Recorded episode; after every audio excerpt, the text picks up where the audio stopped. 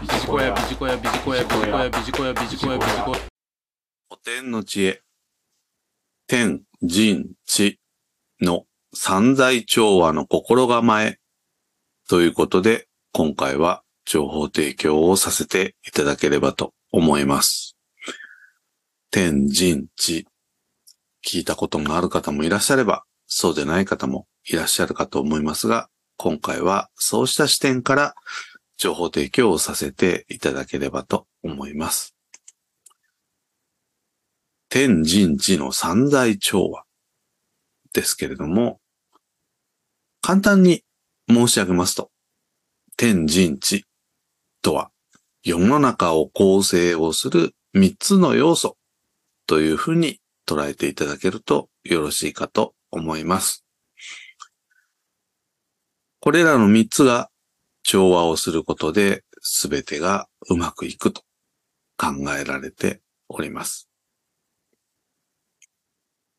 この天神地の別名が三在、あるいは地名にもありますけれども、三宮とも言います。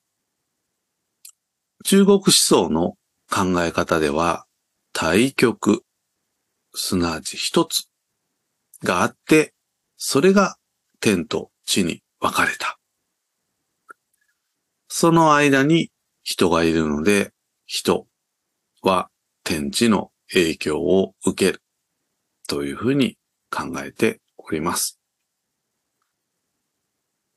ビジネスで天とは世の中の動きを表すのではないでしょうか。すなわち、なかなか目に見えません。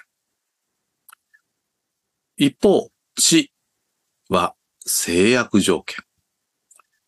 業界知識やスキルなど。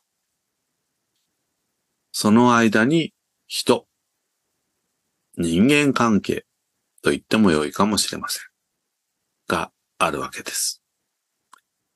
すなわち人は天と地という自然の原則に沿って行をなすことができるかが着眼点になってこようかと思います。孟子の言葉で、天の時は地の利にしかず、地の利は人の輪にしかず、という言葉があります。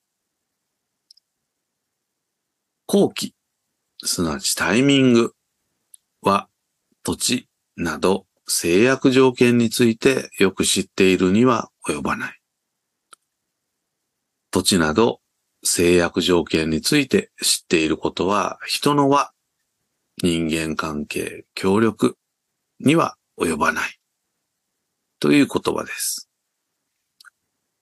すなわち、私たちにとっては組織づくり、そしてチームワークが大切だという言葉です。